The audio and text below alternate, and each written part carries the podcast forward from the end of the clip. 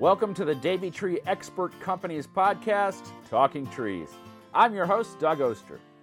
Each episode showcases one of Davey's certified arborists sharing advice with everyone about caring for your trees and landscapes. We'll talk about everything from introduced pests, seasonal tree care, deer damage, how to make your trees thrive, and much, much more. Tune in every Thursday to learn more because here at the Talking Trees podcast, we know trees are the answer. I'm joined today by Travis Vickerson. He's an assistant district manager for the Davey Tree Expert Company in New Hampshire and Vermont, where the trees are just starting to change, and that's what we're going to talk about today. How are you today, Travis? Hey, Doug, I'm doing great. And like you said, we are just on the precipice of fall. Look out the window, and you can start to see them change right before your eyes. Well, we're all looking forward to fall foliage, that's for sure. Not winter, but fall foliage. Why do those trees change color? Well, it's kind of a unique thing, Doug. A lot of these trees actually, you know, when we say change color, they're really not changing color. The color is always there. So these pigments that we're seeing come out in the fall, the yellows, the orange, and, and the browns, are actually there all the time, but they're hidden behind the green that's produced from the chlorophyll. So the green pigment pigment of the leaves comes from the chlorophyll. So as the tree starts to shut down its processes going into winter, starting to hibernate itself, it starts pulling the chlorophyll production and that green starts to recess from the leaves. And as that green recesses, it exposes these yellows, these oranges, and these browns. And then those pinks and the purples and the red pigments actually are manufactured in the fall. So as the tree begins to shut down for winter, it starts to create other pigments through other types of enzymes and, and other processes, processes of the tree very similar to chlorophyll that produces these very vibrant colors. And a lot of this is uh, dictated very much by weather. Um, everybody thinks that, you know, oh, it just has to do with it getting cold. Well, yes, cold weather does play into a factor, but also has to do with, you know, what kind of spring did you have? What kind of summer did you have? Was it a wet summer? Was it a dry summer? Was it a wet fall or a wet spring? And then you start looking at the fall. Was it a rapid cool down or was it a, a slow cool down? All these things will play into the tree and really determine what kind of fall color you're going to have. Also, where you live in the United States is going to change that. Up here in New England, as you said, our trees are changing right before our eyes. I've got a gorgeous uh, sugar maple out my window here in my office, and you can watch the green start pulling from the leaves. Some leaves are actually half green, half red right now, as it starts to pull in every single day, getting more and more red and less and less green. Yet down in the southeast, uh, they're still going strong in summer right now. Um, I'm actually from North Carolina, relocated to New England a few years back, and down there, they're still having the 90 to 100 degree days and really enjoying that summer weather as they get ready to go into cool fall weather. So it really depends on where you're at, Doug. But yeah, it's definitely an exciting time of year.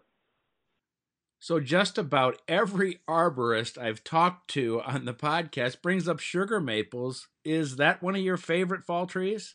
It absolutely is. Um, one because I love pancakes, so therefore fall leads to winter, which leads to syrup production. Um, here at Chippers, a Davey company, we actually boil our own syrup, make about 3,000 gallons of syrup a year out of our sugar maple crop. But they are just amazing for color. Um, that sweet glyco that's in the tree, that sap, just does such amazing things for the colors.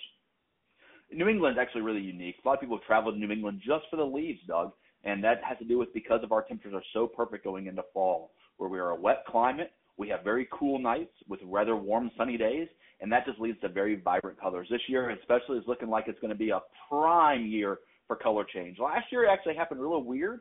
Um, last year was kind of staggered and really slow and drawn out. And the year before that, it all happened really quickly.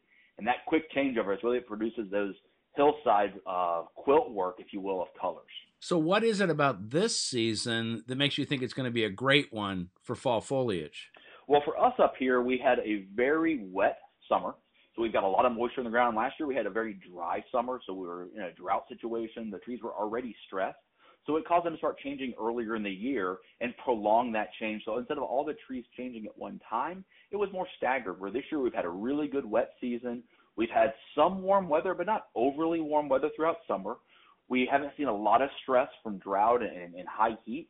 So the trees are really primed for that really good color change. And we entered into a really cold nighttime spell in the last week or so that's really going to produce those changes pretty quickly. That's great information about the difference in the season and how our fall foliage looks. Are there some other trees you'd like to talk about when it comes to fall color? Um, so I love oak trees. I love the browns and the oaks. And ironically enough, Doug, I'm actually colorblind. I'm a red green colorblind. So I have a very hard time seeing the different shades of reds and greens. So when I look out across the hillside landscape, the reds and the pinks and the oranges somewhat blend together for me, along with the the deciduous, uh, all the other deciduous trees, and then the conifers being green all kind of create a solid backdrop. But the oaks, the browns, I can see the browns really well, Doug, being colorblind. So I love oak trees and all the tannins that come out in those brown colors. So if I was to ask you what other trees you might suggest that have great fall color, considering, of course, the, I've got the space for it and the right cultural requirements, what would you think?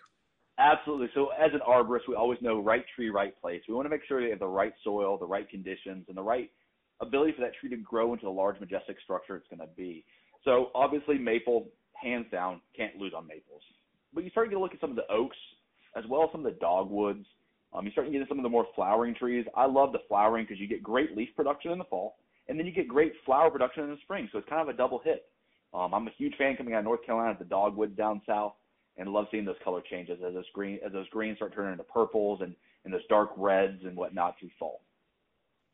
So I want to change gears. Yeah, we get all that color and then the leaves drop, but there's still plenty of interest in trees that are in our forests and our landscape, right? So I'm a climber, Doug. That's how I started my career over 20 years ago, climbing trees. So what I look for in trees, especially outside of the forest environment with our urban forests or residential commercial properties, is that great tree structure. Um, it reminds me of the live oaks in the south or in Texas, or you look at some of the you know Spanish moss hanging down in Savannah off the trees, and just that wonderful big branch structure that just you know craves to be climbed by young kids and, and arborists alike. For me, it's about structure. Also, you look at some of the you know the pines that are out there. You start getting some of these really interesting white pine trees, and start seeing some amazing growth structure habits that come with them. It really provides a very diverse um, climate for us in forest, as well as just in our garden spaces um, alike. And as far as winter interest is concerned, some oak trees will actually hang on to their leaves. I know that because I have to rake them later in the year. They will. Some trees actually will hold on to their leaves almost the entire way through winter, and they actually won't drop their leaves until spring when the new leaf production begins to form and the petiole is cut free from the stem of the tree, from the new growth, and actually kind of pushed out of the way. So it holds on to them, and the last second, it'll drop them in the spring. You know, one thing that reminds me of that, Doug, is we need to make sure that when people start seeing leaves drop, that they're dropping for the right reasons. Going into fall, we know, hey, our leaves should be turning, they should be dropping.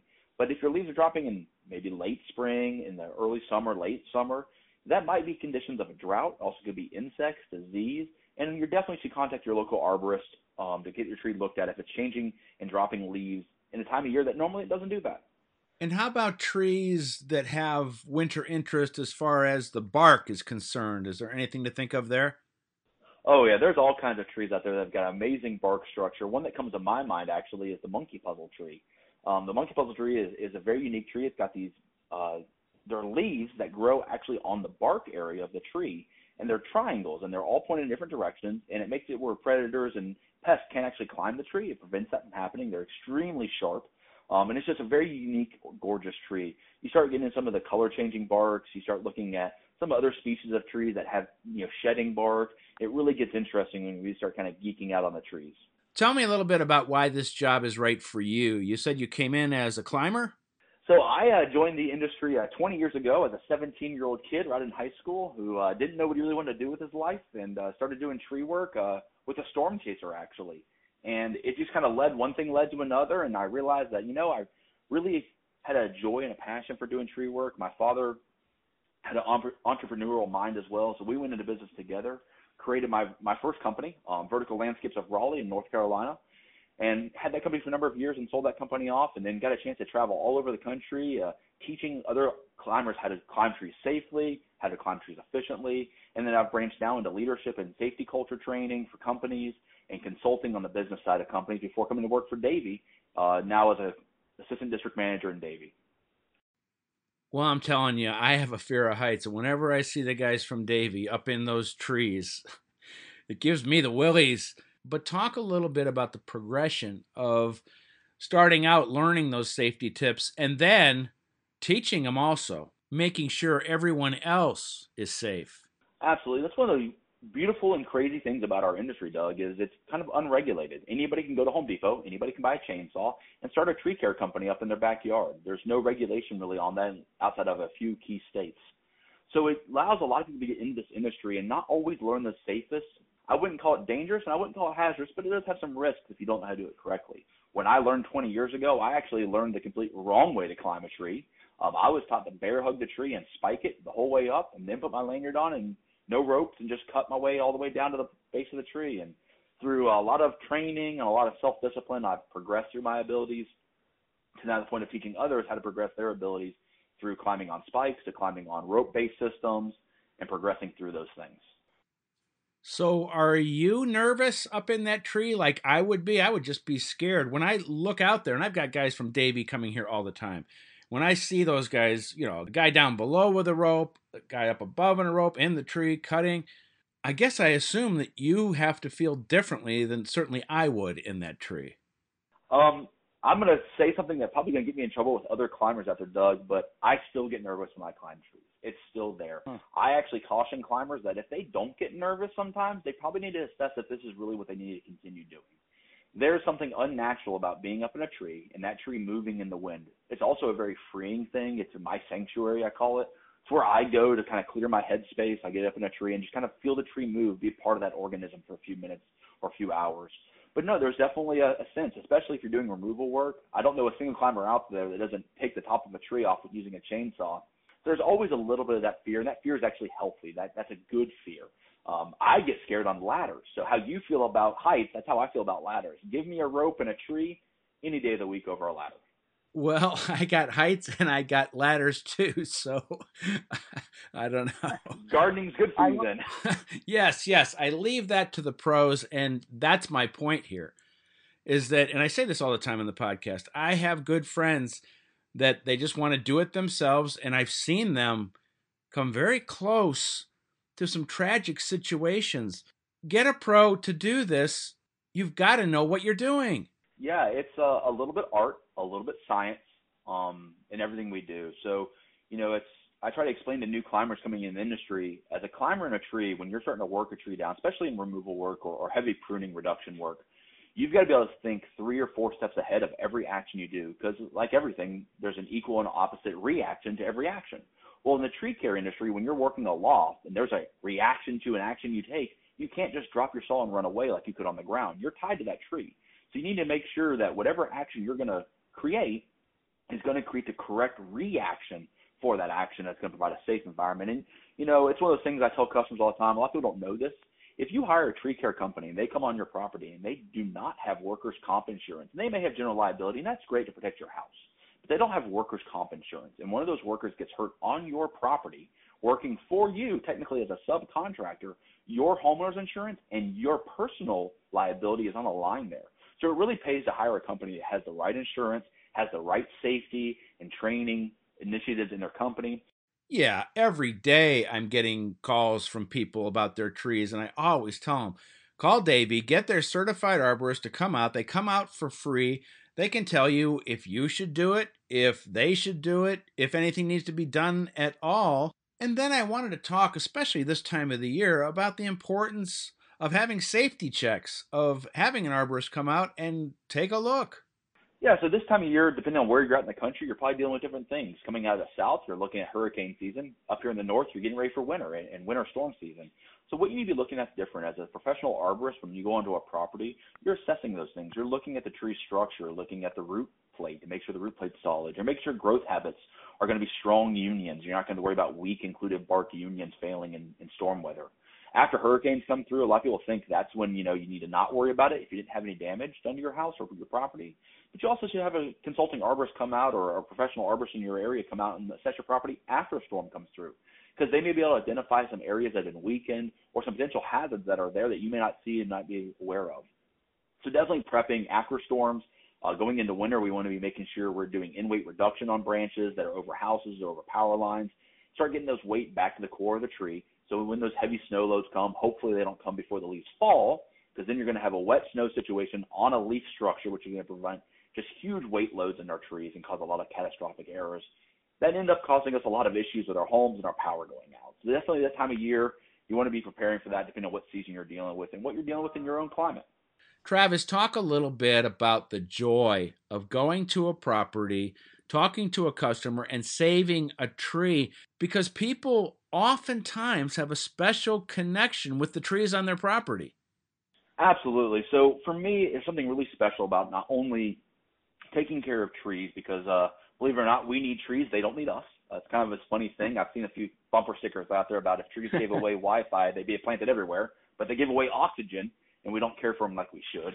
But I love taking care of a customer's property so they really can enjoy their outdoor space. A lot of times, you know, we think of our our house as the inside confines of the walls, but your house is also the property surrounding it. And being able to enjoy that property and have people get the best use of that property is really what's important, I think. So going into a customer's house, talking to them about what they're looking for and what we can do to help them achieve that. And sometimes you actually find a customer calls you out for a removal and you say, well, you know, let's look at maybe doing some pruning instead. You might end up with a better product than if you had just removed it because you're frustrated with the leaves and branches dropping all the time. We could go ahead and do some pruning and take care of it better that way. Also, you got plant health care where we come in. Talked about earlier, you know, that these trees are starting to drop their leaves early. You got discolored leaves earlier than they should be. You know, maybe you have a disease or a damaged root system there, and we can do root generations we can do PHC applications, plant healthcare applications to those trees to kind of help restore them to that vigor. So next fall, they've got that beautiful color that you're going to miss out on this year because they might have a few issues going on that you may not be able to take care of. Well, Travis, that sounds like the perfect place to leave it at. Thanks for all that information, especially for us in the East, knowing that we're going to have this great fall foliage to enjoy. Thanks again for your time. Thank you very much, Doug. It was a pleasure, and I really look forward to uh, helping others and uh, helping everybody learn to outlive our trees one tree at a time. That's the goal, is education. Oh, good stuff for sure. Now tune in every Thursday to the Talking Trees podcast from the Davey Tree Expert Company. I'm your host, Doug Oster, and do me a big favor subscribe to the podcast. We're having so much fun talking about trees. Next week, for Canada's National Forest Week, the value of forests. We all love the trees, right? As always, we'd like to remind you on the Talking Trees podcast trees are the answer.